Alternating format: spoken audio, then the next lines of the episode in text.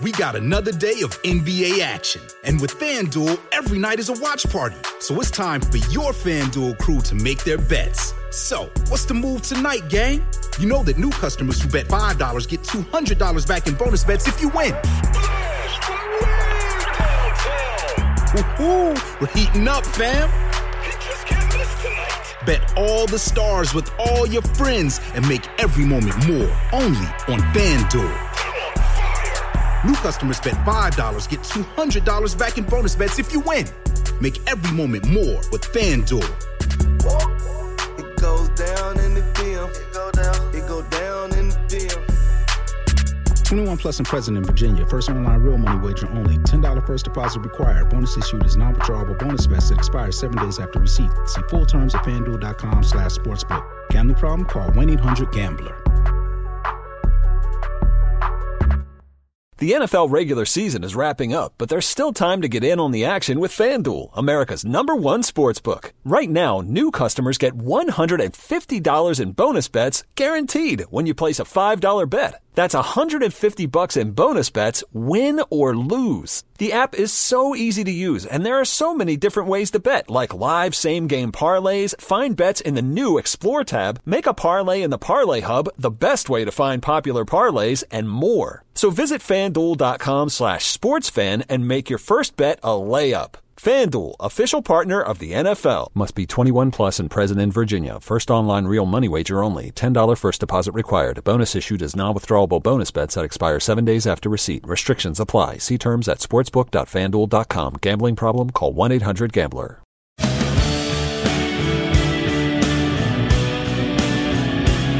What's going on, everybody? Jared Sandler here, welcoming you to another episode of the Just a Sec Conversation.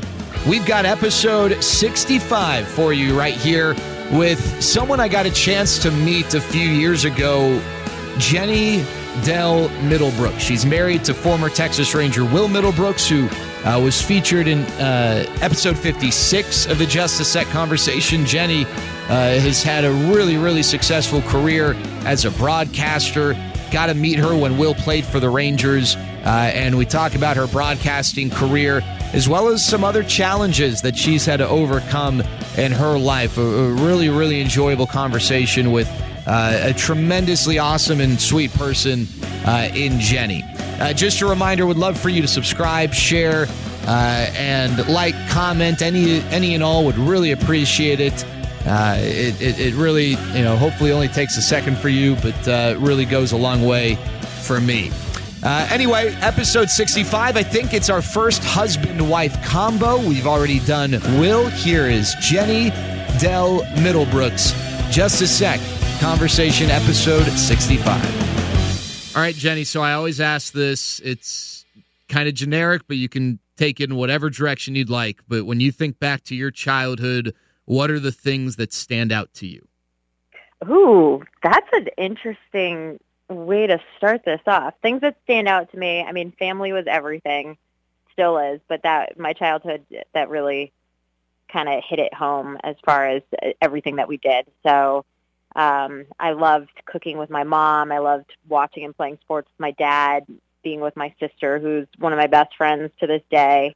Um, I just I grew up in a small town in Connecticut, so I had a really good uh, neighborhood that I'm still very close with. All the all the neighbors, we still talk almost every day, and I, I had a very simple, easy, happy childhood. So I um I have very fond memories when I look back.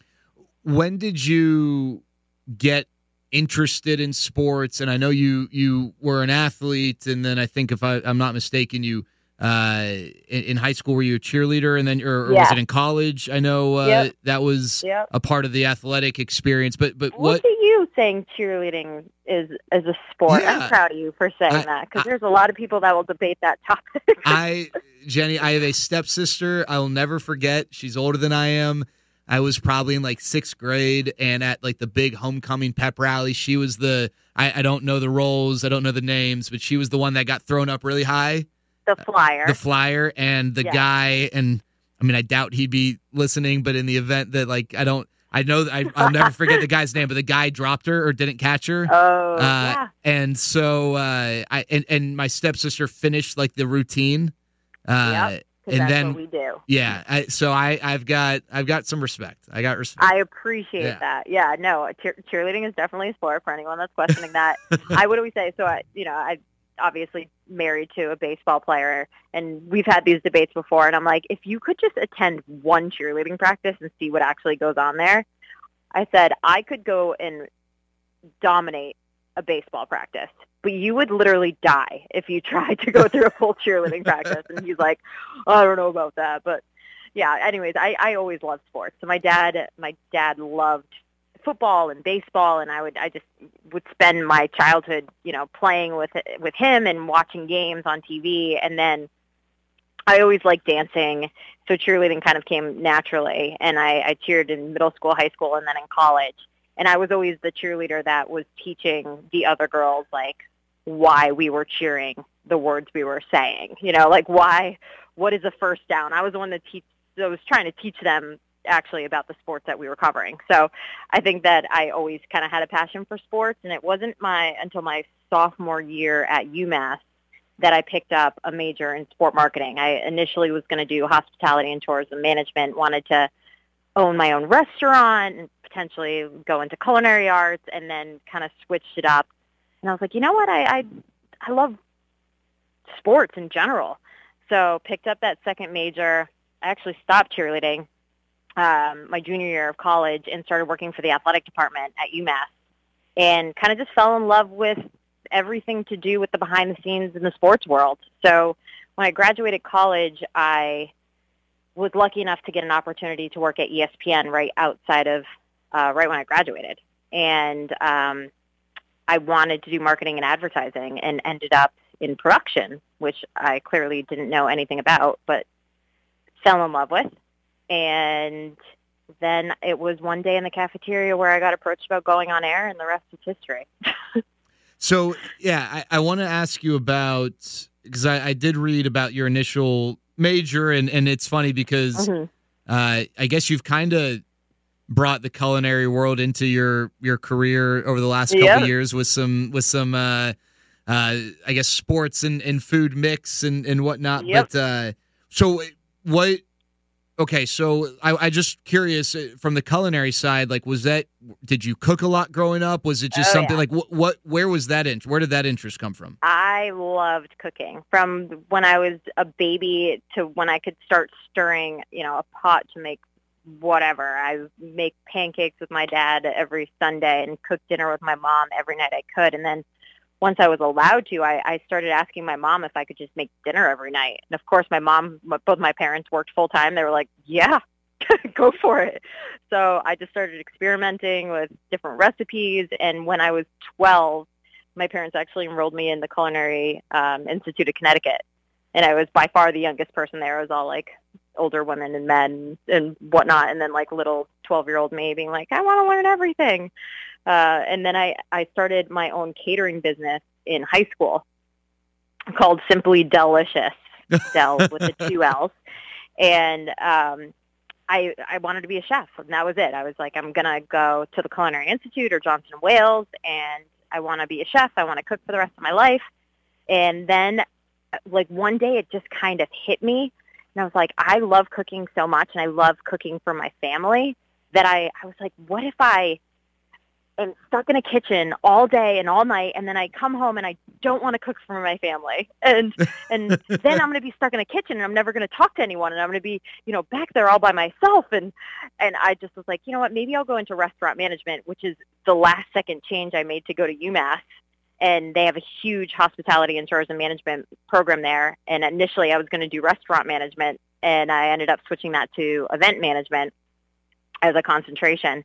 But um, I've been lucky enough for now we're going into our fourth season of shooting a show called Campus Eats, which you briefly kind of got into. It's on Big Ten Network. So we travel around to all the Big Ten schools and universities and eat at all the best restaurants. And we, we intertwine athletes and coaches into, you know, if you're going to the big Ohio State, Michigan football game, this is where you got to go beforehand to get like the best burger and then we'll have the coach come down and be like yeah this is where everyone goes so it's a, it's like a big mix of food and sports and it's been awesome. And then also on top of that, my college roommate ended up moving down the street from me in Florida, and we just kind of resurrected the whole Simply Delicious, my old catering company, and now we have a food blog.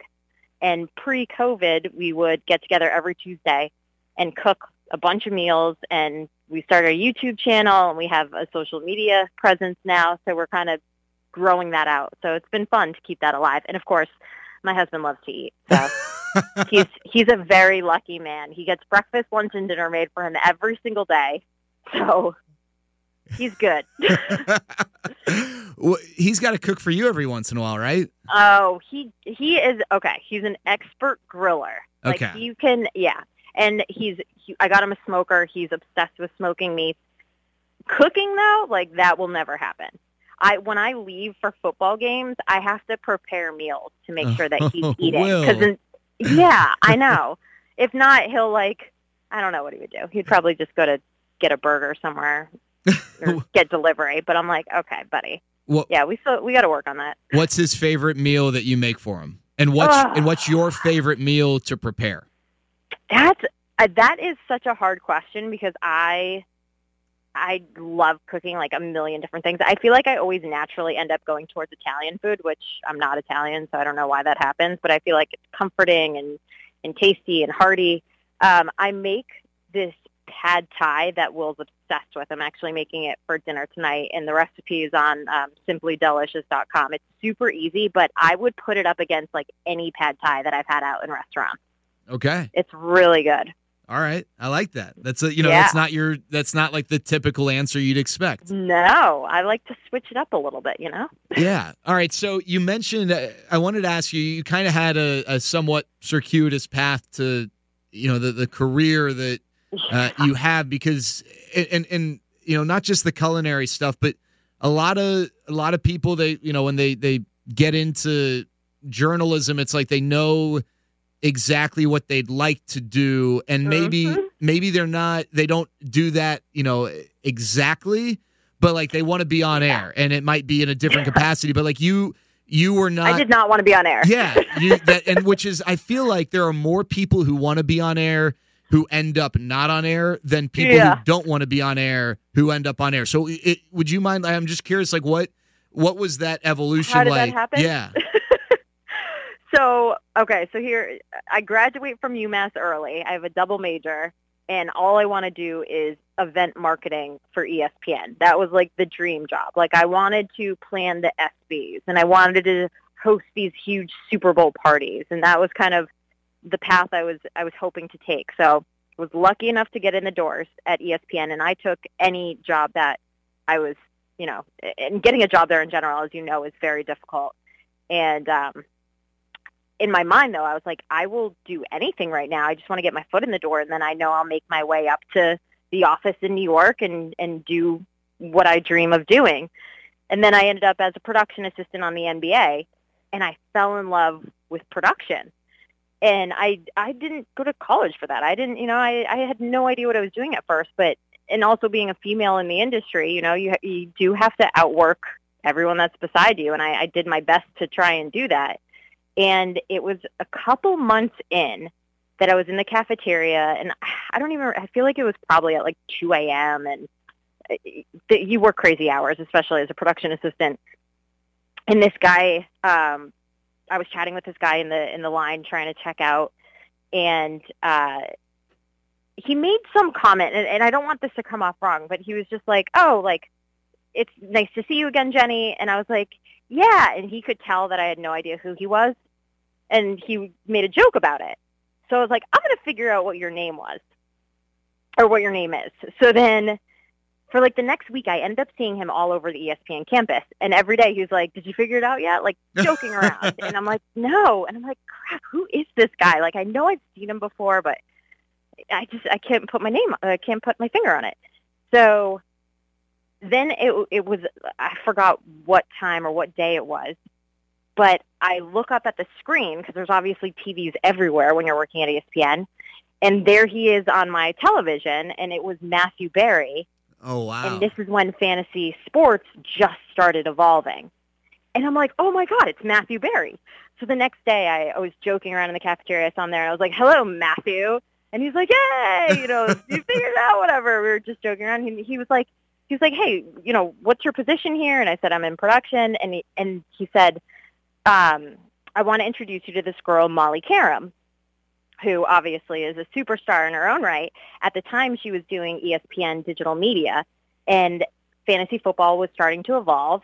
And he was like, "We need more females to help out with our fantasy football, you know, broadcast. Would you be interested in learning more about it? And I was 21. I was like, yeah, sure. Why not? I, I'm sure. so I sat and I chatted with Molly and she was so sweet and so helpful and, and we put like a script together. And then I remember um, they were like, okay, well, we're going to have you audition. So I met with all the talent producers at ESPN and I was I was 21, so I wasn't intimidated. I was just like, this is so cool, you know? I wasn't, I think if I, if I was doing that now, I'd be like, ooh, okay, I got to prepare. I got to make sure I'm perfect, blah, blah, blah. But at the time I was like, we'll see what happens with this. So I wrote up a script, went into the little closet green screen room, and they're like, okay, we want to start using you on um, Countdown Daily, which was our NFL digital media, ESPN.com kind of platform that we were doing all NFL coverage on for um, for .com. So I started doing these few fantasy football segments, and then it kind of grew to more and grew to more and grew to more. And at the time, I was getting promoted in production, and I still loved the production side of things. But instead of taking a lunch break, I would run over and do like a quick interview for ESPN, ESPN.com or um, you know, I'd, I'd show up early or stay super late to make sure I was getting whatever segments I needed to do for .com in. And I just enjoyed it so much that I, after four years, I was like, okay, I need to figure out what I'm doing with my life. And I went from just, you know, hosting these little fantasy football segments to covering Super Bowls and interviewing every celebrity and athlete that was coming through the doors of ESPN for .com. And I was like, I, I really enjoy this, but I love production and that's when the job at NESN opened up. So I had zero live TV experience, and my agent, who found me through Facebook, was like, "Hey, I'd like to represent you." Um, he was like, "I'm going to put your name in the mix for this job at NESN," and I was like, "Okay, good luck with that."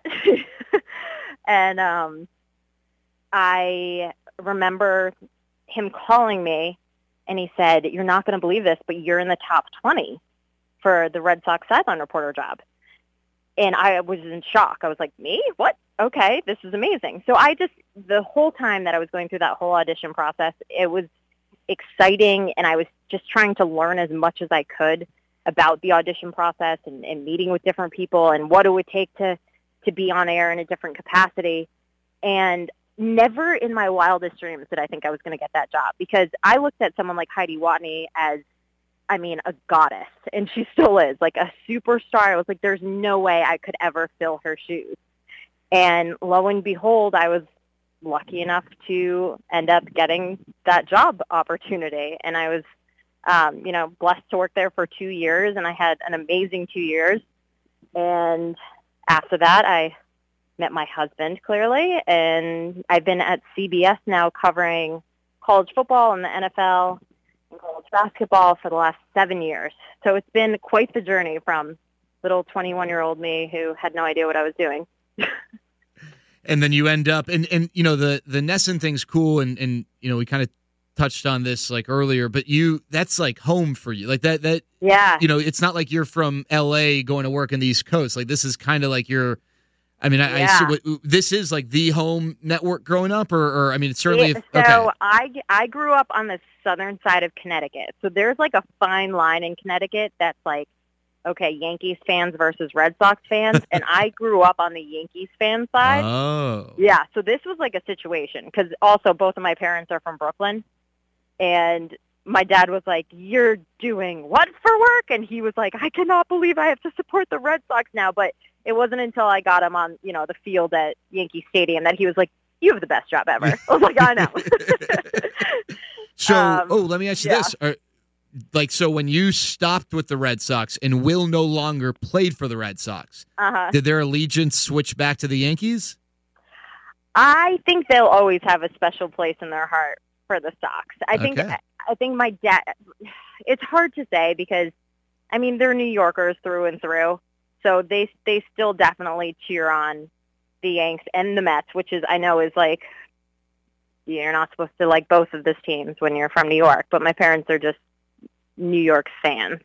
But they they also knew how the Red Sox organization does things and how well they do things and how way how well they treat their people and I think, you know, they they'll have a special place forever in their hearts for the Sox. All right, so covering the Red Sox, that's I mean, that's a different beast. like they're yeah. Yeah. Your reaction yeah. says it all. But like they're they're probably I'm thinking like in baseball, you got the Red Sox and the Yankees and maybe the Dodgers, but I wouldn't even put the Dodgers on that level. Just, you know, having lived in LA when I went to USC, I, I think there's like a lot of fanfare, but they're not as uh, intense necessarily mm-hmm. in like the, mm-hmm. you know, the day to day. You got in the NFL, the Cowboys, in the NHL, certainly the Canadian teams, uh, yep. and you know maybe at a, at a, time Detroit, although you know they're not good now, so probably not as much. Whatever the case, like there's a very short list of franchises that have the attention of their fans the way the Red Sox do and the intensity. Yes. So what was as far as that's concerned, what was that experience like and how did you what were the challenges or, or what were the benefits? How how did you, I guess, deal with that experience? Um, so Red Sox fans in general, I, I would say are the most passionate fans out there. And I loved every second of being able to help represent that team. Um, with that said, it was scary as all heck because, again, I was, let's say I was 25 when I got the job with the Red Sox and the pressure that came, number one, following Heidi Watney was immense. And just working for a team that it didn't even matter in 2012 that they were terrible. Everyone still watched every night. Fenway was still packed every game. You know, Red Sox fans, they are they are ride or dies. Like they are with you through and through. So I just felt a lot of pressure to be perfect and God forbid I mispronounced a name or I didn't know a stat or I, you know, it, it was it was a lot to take on and I went from this small town Connecticut girl to all of a sudden being kind of thrust into this media spotlight in Boston. And while it definitely had its its perks and these amazing moments, it was it was a lot to handle. And um, you you kind of become this like local celebrity overnight and I just remember never wanting to disappoint anyone. And I know that that's, you know, pretty much impossible. So I just, I, even if you're having a bad day, I think that was like the hardest part is you always had to have this perfect smile on your face and act like everything is great. And a lot of the times it was. So I, I don't want to say I'm complaining at all, but like you weren't allowed to have a bad moment or you would get ripped apart by Boston media, by Boston fans. Um, so it was a, it was a tough two years to try to uphold kind of this um, perfection that's almost impossible to do. But I, I would try just so hard just to be nice to every single person that I met, which is just who I am in general. So that wasn't difficult, but you know, it, it was just a lot of pressure to never make any kind of misstep or miscue in any way. And I remember there were nights where, I mean, I would go home and just be like, bawling my eyes out and I'm like, what is wrong with me? Like I have this dream job. I have this, you know, I have amazing family and friends support. And, but it was just the pressure kind of would get to you over, over time. And I don't think people realize being in the public eye in that way, and especially in a place like Boston, like what that can do to you. but with that said, I wouldn't trade any of those moments for, for anything. Was there a, a, a one moment in particular where it's like th- there was a growth because maybe there was a mistake or even if there wasn't there was a reaction and you had to like get over that hurdle of people are you know some people are going to like me some people aren't going to like me some people are going to you know realize that i'm human other people are going to expect perfection but like mm-hmm. looking back like that moment and getting through that moment was pivotal was there i mean and, and maybe there wasn't one but was there one or is there one that stands out i didn't have i didn't have necessarily a moment like that but i i remember that first year just trying to establish myself to be exactly to be myself, but also like what people from from Boston needed of me. I was just trying to figure that all out. Um, but it really, I think, in 2013, when the marathon bombing happened, I think it made me take a step back and realize that while I still have to uphold kind of this reputation as as this serious reporter, like I was able to almost just break down all those walls and realize that it, it was more important to just be who I am. And you know, like every game you would have uh, uh, marathon bombing, whether it was someone that was directly involved or a first responder, come to the games, and that like those interviews, I feel like just kind of took like reporter Jenny away. And I was like, okay, this is just a, a human being who just went through something that's so tragic and I want to bring their story and awareness to their cause or whatever it may be. So I feel like that kind of broke me down to be just more of who I was naturally. And I feel like that has helped um make me realize like that's what people want. You know, they just want you to be authentic and they want you to be personable and they want you to be real. And um you know, I think it was those interviews that that made me realize like this this is such a bigger job than just talking about X's and O's and you know innings and strikeouts and whatnot. It's uh, about bringing the stories of people's lives to the viewers at home. Best way to do that is just by having like a real honest conversation. So I feel like that in a sense um, changed the way that I looked at my job.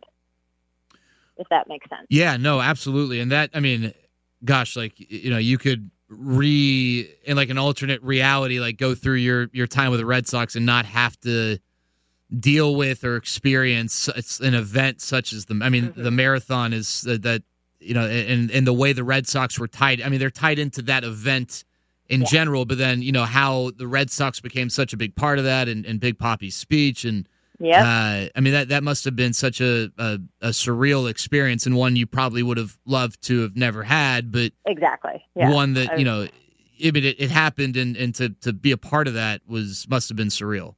Yeah, and I still am very close with a lot of those people that I got to meet throughout that that whole situation. And I mean, I think it just bonded me together with with this awful, awful event that happened in our city, but that made Boston so strong in a, in a different way. And um, those are definitely relationships that I'll cherish forever. Yeah, no, for sure. Now, all right. Speaking of relationships, so you you meet you meet Will. Uh, Will's playing for the Red Sox, and you know, I, I when when I had the same conversation with Will, uh, I'll I'll share with you what I shared with him. It's like I, I understand that people probably felt a certain way about that, but yeah. you know, it's not like I mean, you guys are married and have a family. Yeah. Like you know, it's like a, job. I, don't know. I feel like that's like the ultimate thing in life, and maybe you know everyone's got different priorities, but like for some people, you know, getting married, meeting that person, starting a family, mm-hmm. like that's the peak. Like more than your career or anything, and and that shouldn't get in the way of your ability to achieve. Seems like the wrong word, but like develop that. And so yeah. I guess what what was that experience like? And I know like Will talked about having to live a secret life essentially. Oh yeah. For a period of time, but like what? I, I mean, it's obviously it's it's become this amazing thing for y'all. But what was that like? And maybe like the uncertainty of like you know getting into it when it it started and.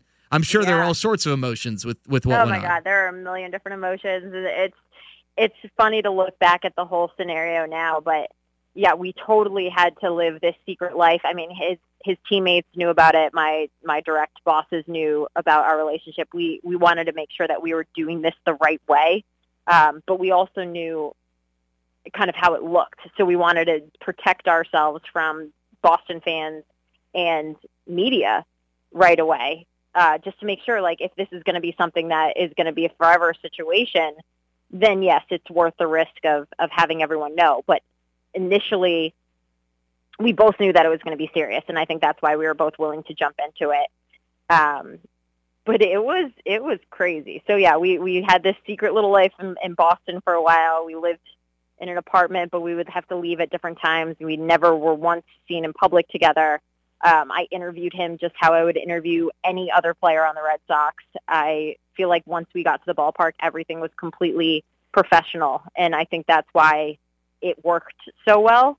Um, we never let our relationship interfere with our work, which was important. Even though we got into one huge fight in twenty, when was it? Twenty thirteen, and then the next day, Will went out and hit three home runs in Toronto and I had to do the post game interview with him, and I was that was like the first time we talked in like 24 hours, and I was like, oh, so maybe we just need to fight more, and you'll have a really great baseball career.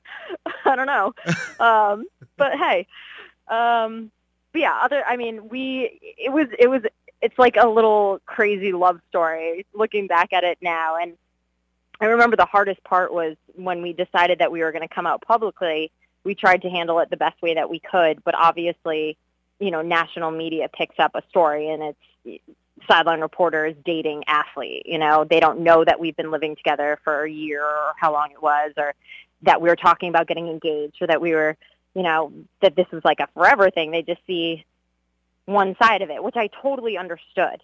Um, and it was interesting because really none of the Boston media wrote about it because even though we thought we were doing a good job of keeping it quiet, um, of course, they picked up little things here and there, and they're like, ah, I think those two are together. But they respected Will and I enough to not make it into a huge issue, and they knew that we were both doing our jobs as well as we could, regardless of that situation. So it was the national media that made it into this huge kind of headline story that um, could have really hurt my career, and, and initially it did. So I ended up leaving the Red Sox, which was the plan all along. Um, but I actually had another job opportunity that I lost because of this situation. And they were like, listen, like, we like you as a person, but right now with your name in the headlines and the way that they are, we just can't have you come on board here.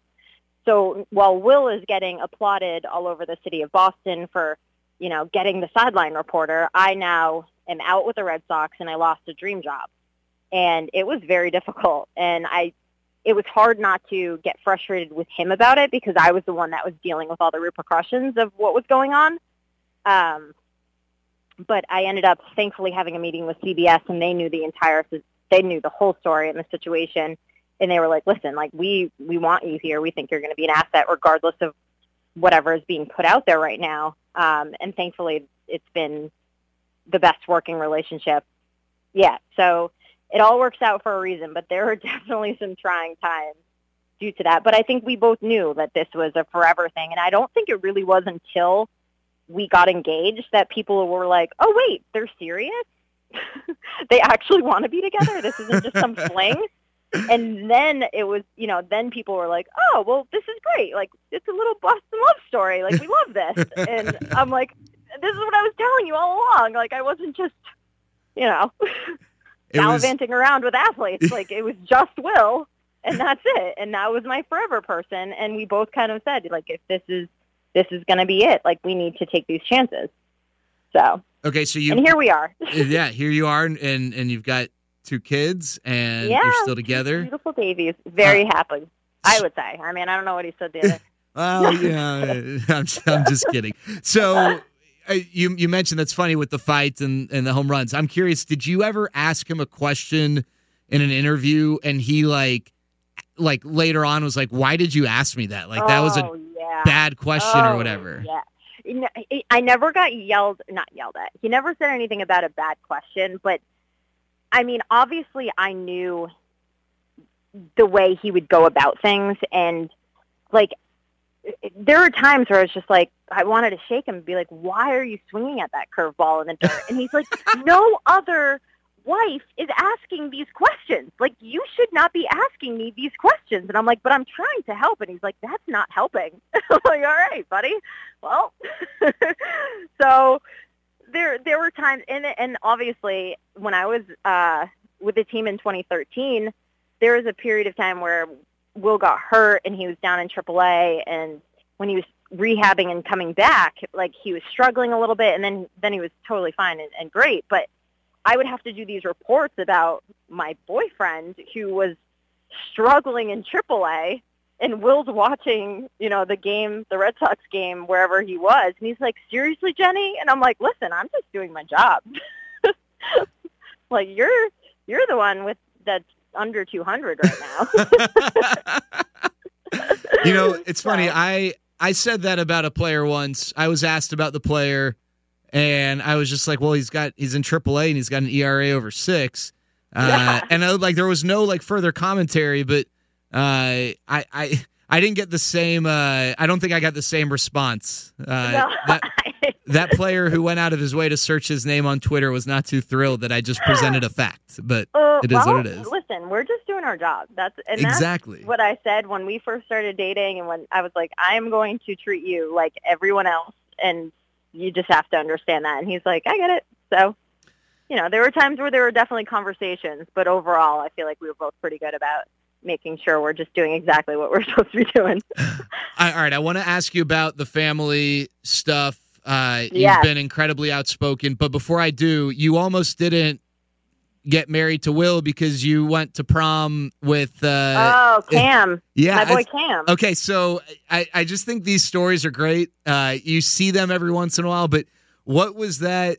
What was that like? So if you could kind of set the scene, uh, what went down, and then I'm, I'm also curious, you know, if you still talk to to that young Oh. man to this day.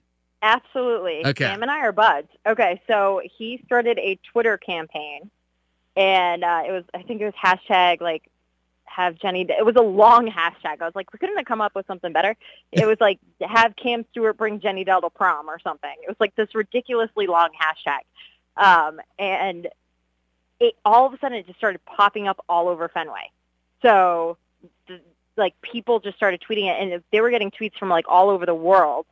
So obviously, I reached out to the guy Cam, and I was like, "Hey," and he was like, "Okay, I have to get. I forgot if it was like hundred thousand retweets or whatever it was, whatever the number was." He's like, "If I get this many retweets, will you go to prom with me?" And I was like, "Absolutely! Like, let's. This is fun. Sure, why not?" And he was like, "Seriously?" I was like, "Yeah, absolutely."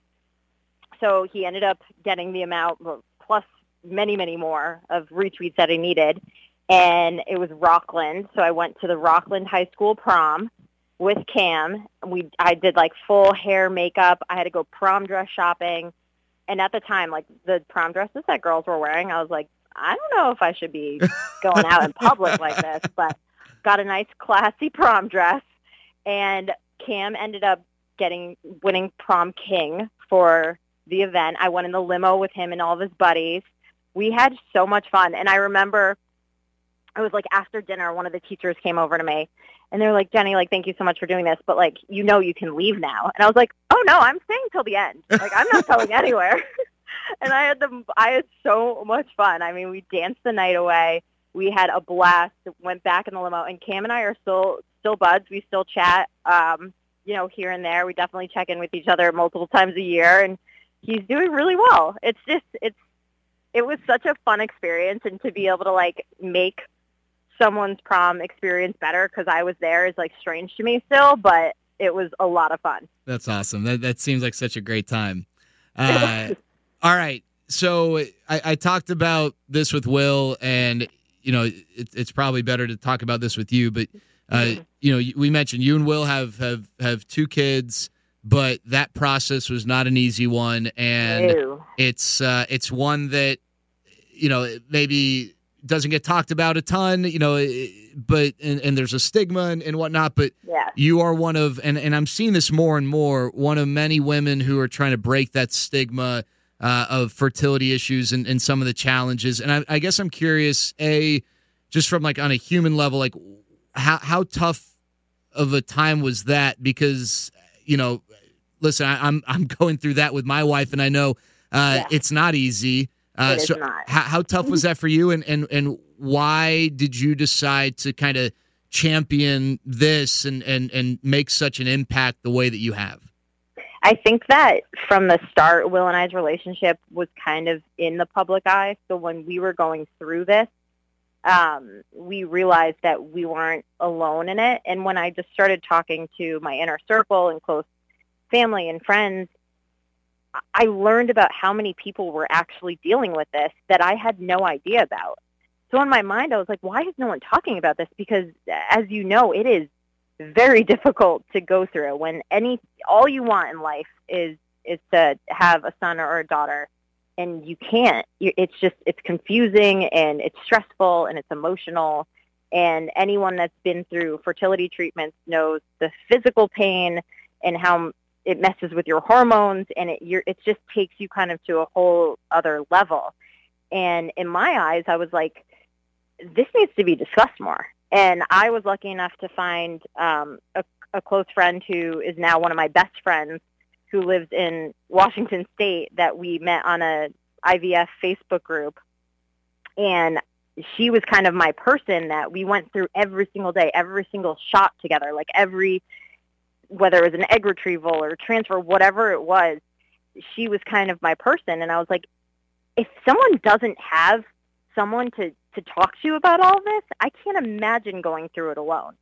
So I wanted to open up our life to anyone and everyone that's dealt with anything like this before because I just wanted to be there for those other women and men who are going through this because it is it's hard, it's stressful, it's emotional and what I found is it's it feels like almost everyone around you is getting pregnant and you just can't. And it's it's you just don't understand how how it's possible and why things are happening the way that they're happening. And I just felt like it was important to let everyone know that it's okay to have these feelings and it to be confusing and it's okay to to cry or to laugh at the at the good moments and to celebrate every little victory that comes your way when it comes to this and um yeah it it's just it was a crazy journey and now and this is something I say to anyone that reaches out to me that's that's going through this journey themselves is when I look at all the times that our treatments didn't work and that we didn't get pregnant, whether it was naturally or through IUIs or whatever, I realized that it didn't work because then we wouldn't have Maddie. And she's, I don't want to get emotional. Woo, okay. Take all the time you need. Sorry. I, I didn't mean to, to bring No. this out. All right, I'm good. I think I think anyone that gets to that point where they finally do get pregnant and they have you know their their son or their daughter, they realize, okay, well, this is why it didn't work before because this is this is like our perfect child that was supposed to be here, and it's just it's so hard to get to that point though, and especially when it just doesn't work for you for however many times or however many years or however many treatments. It's just really it's hard to think that you'll ever get lucky enough to have a baby. Woo, I'm good. Well, but when you when you finally do, it's like it's literally the best thing in the entire world. And I just wanted to make sure that other people it's so hard for someone that hasn't been through it to say like, "Oh, just keep trying, like don't give up" because th- that in itself is painful. And it's like you don't even understand what I'm going through.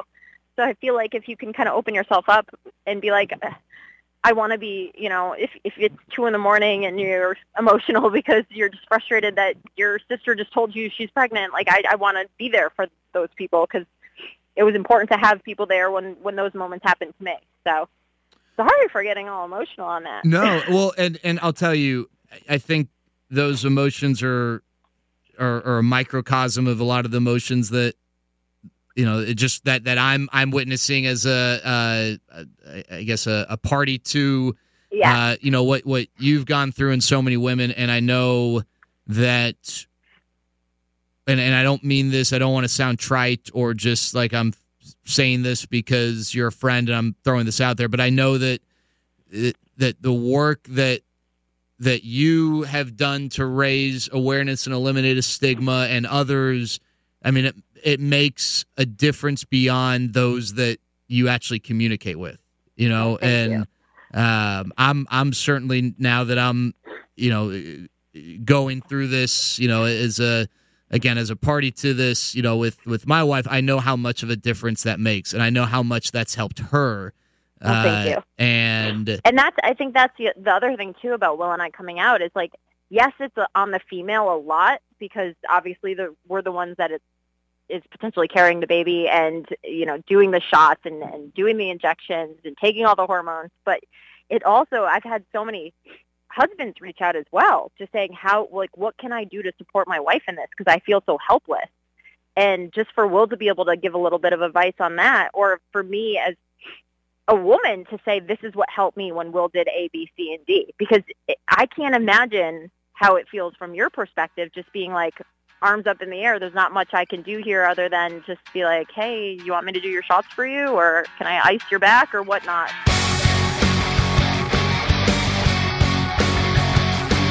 Well, there you go. Episode 65 of the Just a Sec Conversation series with Jenny Dell Middlebrooks. Maybe you just know her as Jenny Dell, uh, who does great work as a broadcaster. And, and as you heard her share, someone who's, uh, you know, experienced some challenges off the field. And, you know, I think her openness and uh, her leadership in, in, in those regards uh, have been uh, incredibly impactful. Uh, thanks for tuning in. As a reminder, we'd love for you to subscribe or uh, comment, like, share, what, any and all would really be appreciated. Uh, we got all sorts of content on the channel, so feel free to swim around and uh, see what's out there, see what you like, see what you don't like, uh, and hopefully there's something for you. Uh, until next time, stay safe, be healthy. Talk to you later.